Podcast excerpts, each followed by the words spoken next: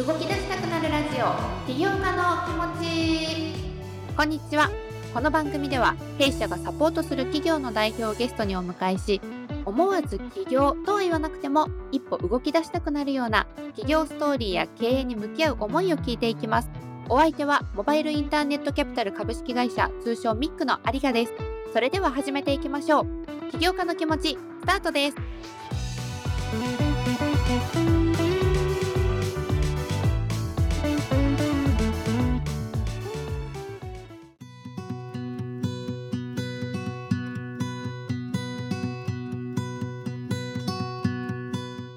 日は株式会社グローバルキャストより代表取締役川口秀幸さん、そして取締役鈴木正幸さんをゲストにお迎えしております。川口さん、鈴木さん、よろしくお願いいたします。はい、よろしくお願いいたします。よろしくお願いいたします。昨年に実は引き続き第1回目のゲストがお二人ということなんですけれども、まず川口社長から御社紹介をお願いできますでしょうか？弊社ですね、あの名古屋に本社を置きまして、上は青森から沖縄まで16か所ぐらいですかね、自社拠点を。置いて、世の中にあるサービスとかプロダクトとかを B2B の B 向けとか、えー B2C 向けのお客様に伝えていく例えば、えーダイレクトセールスだったりとかテレマーケティングだったりとかウェブマーケティングだったりとか、まあ、いろんな手法があるんですけどもそういったものでえーサービスを伝えていくのが非常にあの得意な会社でして強みの一つとしてあるのはあの全国にあの結構いろんな手法に得意とした、えーパートナー企業をですね1000社ほどの登録でアクティブでも700社ぐらい抱えてます。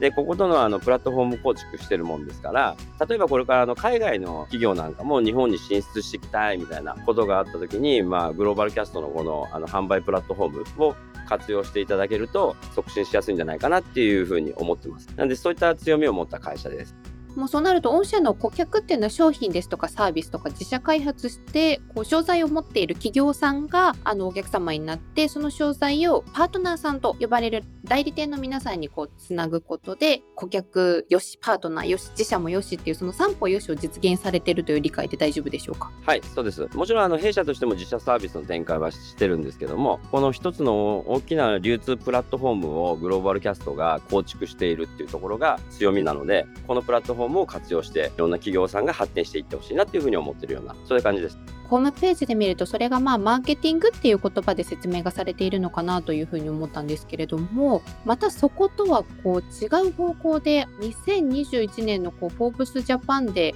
最強のサステナビリティ賢者に選出をされているのをこう皮切りに一般社団法人 SDGs 漫画の力との協業もスタートされているということでこの辺が実は前回あんまりお話伺えてない部分ではあったかなと思うんですけれども。その後、女性の役員比率ですとか、二酸化炭素の排出量、まあ、いわゆるその SDGs 項目を意識した取り組みに関する、いわゆる非財務情報を開示するサービスとして、SX サーベイというのをですね、リリースされるなど、まあ、昨年かなりこういった SDGs を意識した動き注力されているかと思うんですけれども、このあたりが鈴木さんがご担当なのですかね？そうですね、メイン担当はまあ鈴木のグループでやってまして、結局ここの XX サーベイというあのプラットフォーム、仕組みを持ってるもんですから、あのこの辺を鈴木たちがあの連携してやってるんですけども SDGs って今あの日本でもテレビとかそういったのでも結構こうやるようになってるじゃないですかそういう番組が。よく耳にすると思うんですけど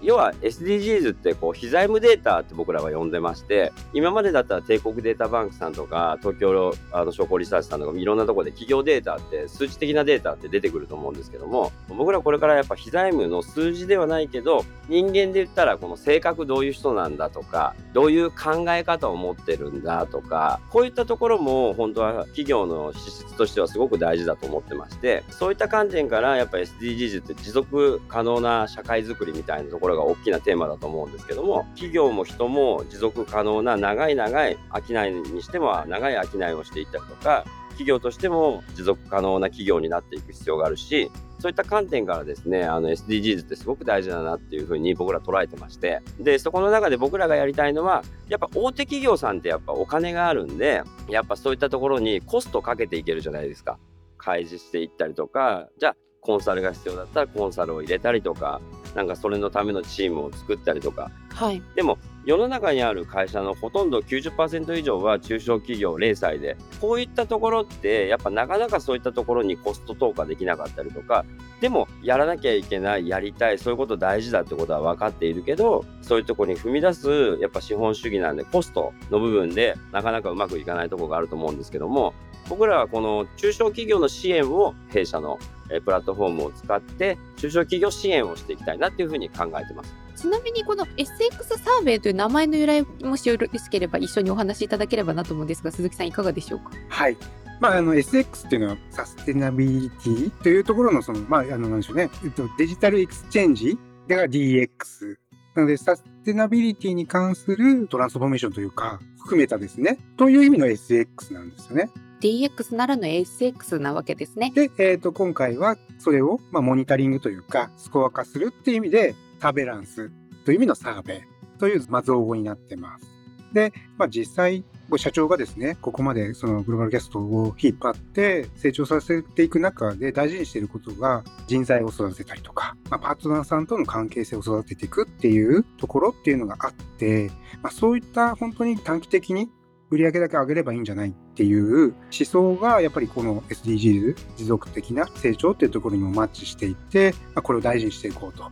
いうところで今、まあ、こう育てているこの考え方をまあ本当に、えー、一緒になって皆さんと、えー、育てていこうというところで今取り組みがスタートしているっていう段階です。取り上げられている記事でですねその上場企業では当たり前のようにその情報開示がさっき川口社長もおっしゃってましたけど、まあ、その資金もあるから進んでいるもののその未上場企業では全体の約0.1%しかこういった非財務情報の開示が進んでいないというのを知って非常に驚きましてなんでそこにまたこれもお金がかかるわけじゃないですか。新しく御社がこうプラットフォーム開発してやっていくってなるとそこにも資金を投資されてると思うんですけれどもまたそこにこう取り組んでいこうと思ったきっかけといいますか取り御社が取り組んでいく意義っていうのはどういうふうに考えてらっしゃるんですか？もうこれはですねもう本当にあの一番最初に言ったあの僕らの強みって販売プラットフォームを持ってますみたいなパートナーさんをそこにいっぱいあの関わってもらって、あの流通ネットワークというか流通販売網をプラットフォーム化してるんですけども、こういった中小企業がやっぱり成長していくことが僕らも含めてなんですけど、大きな言い方したらやっぱり日本の国力が上がっていくことだと僕は考えてまして、だから僕ら自身も大手さんに負けないように追い抜け追い越せじゃないですけどどんどんどんどん成長していきたいと思ってますし僕らのやっぱその中小企業さんたちもやりたいのは分かってるけどなかなかここに手を出せない。だったらあの僕らがそこのリーダーになるんじゃないですけどもそういったプラットフォームにそこには投資をしてで無料開放しようと思ってるもんですからこのシステムのところ、はい、で無料開放していきながら一緒にやることでビジネス的なあの利点であるとそれをすることで僕らもそのいろんな会社さんとの強固な関係がまた構築されていきますしそれでちゃんと持続可能な SDGs、SX サーベイで自分たちの非財務データを一緒に開示体制を作っていきながら、いろんな事業領域に進んでいくと。ここはもう本当にビジネスとして一緒にいろんなことをやっていけばいいかなと思ってるもんですから、まあ、そういった考えがあってやろうということに踏み切ってます。例えば企業の MA とかもそうだと思うんですけど、例えばあの EBITDA とかなんかいろんな数字だけを見て、この会社いいね、蓋開けて社員とみんな全員面談してみたら、もう全然みんなここに心あらずみたいな社員で、いつ全員辞めるかわからんぞみたいな話になったら、怖すぎますね。意味ないじゃないですか。はい。でも結構やっぱ世の中の M&A とか事業承継ってすごい社会課題なんですけど意外にそういった問題って比率としては高くてですねそういったところも含めてこれからは数値データももちろん必要なんですけど変わらずこの非財務データあの会社の性格とか会社の考え方とかこういったところを少しでも視覚化していくっていうことは企業発展の一つになることはもう間違いないもんですからなんでそういったところに僕らもあの特化していきながら事業領域を広げていきたいなっていうふうに考えてます。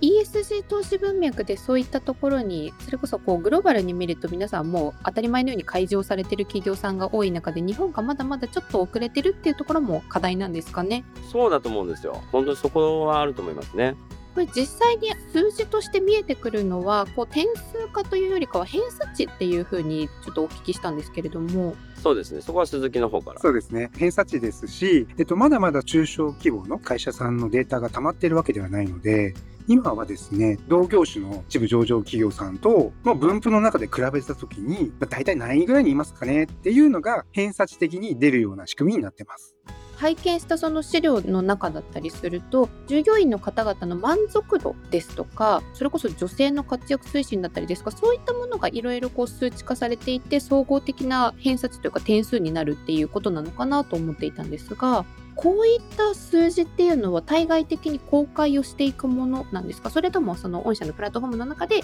使っているパートナーさんだけのクローズドな情報になってくるんですか？スコア自体は各社さんの数字になりますので、まあ、そこはあの全部を全部開示したいっていうわけではなくってこのスコアをするにあたって入力してくださいと、まあ、例えばその役員の中で女性は何言いますかとか、答えづらいですけど、例えばお給料水準が男女で違うとか、年齢で違うとか、そういったことも一応その答えていただける範囲で数字を入れていただくと、そういうのを総合して点数化されます。ただ、まあ、点数自体はですね、SDG で言うと、まあ、17項目のうち、スコアがつくもの、ほとんどつくんですけど、そういったものが見えるだけなので、何でしょう、売上のえ金額を開示しちゃいますとか、そういうことではなくてですね、あくまでもそういうのを計算するのに対して必要なデータは開示していただくというか、まあ、そのシステムの中に投入はしていただくことになるんですけど、まあ、結果は抽象化された状態になります。今後こういったその情報が一般のエンドユーザーにも開示されることでせっかくだったら社会に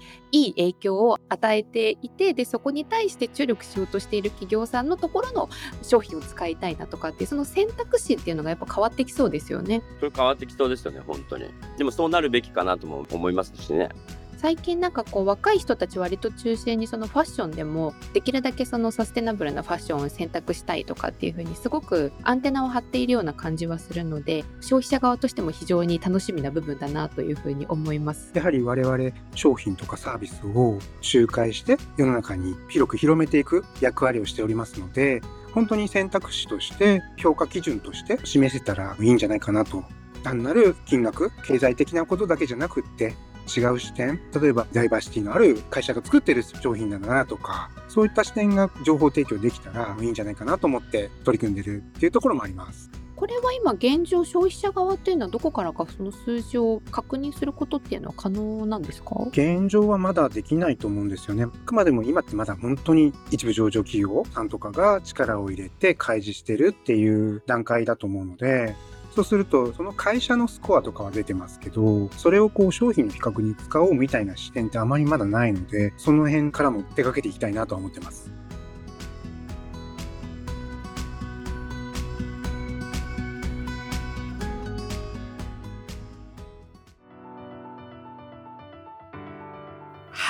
ということで、前回は元木と2人でですね、このグローバルキャストさんを迎えるにあたっての予告編ということで配信をしていたわけなんですけれども、今回はゲストを迎えて初めての2022年の回でございましたが、皆さんいかがでしたでしょうか？2021年はですね、ミックフューチャーアイズと題してやっていたんですけれども、今期からはですね、起業家の気持ちと題して、装いも新たにスタートをいたしました。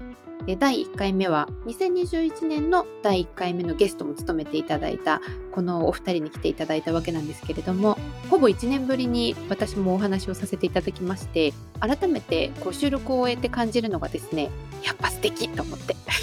前回はオフラインで実際にお会いしてスタジオで収録をして今回はオンラインだったんですけれどもオンラインで話をしてる中でもですねこうなんか画面からというかもう声から川口社長のこのあったかい感じが伝わってきてでまたそのなんか川口社長を慕っている鈴木さんの気持ちも伝わってきてなんかすごくハッピーな気持ちになる収録だったなと思っております。まず最初の今回の週はですね SX サーベイというサービスに焦点を当ててお話を聞いていただいたんですけれども非常に個人的にも興味のある内容でして、まあ、そんなあのサービスをスタートされている川口社長とその鈴木取締役なんですが特に今回は起業家の気持ちというふうに題しているのであの次回はですね川口社長に焦点を当ててお話を伺ってまいりますのでぜひこちらも楽しんでいただける回かなと思いますので引き続き聞きただければなというふうに思います。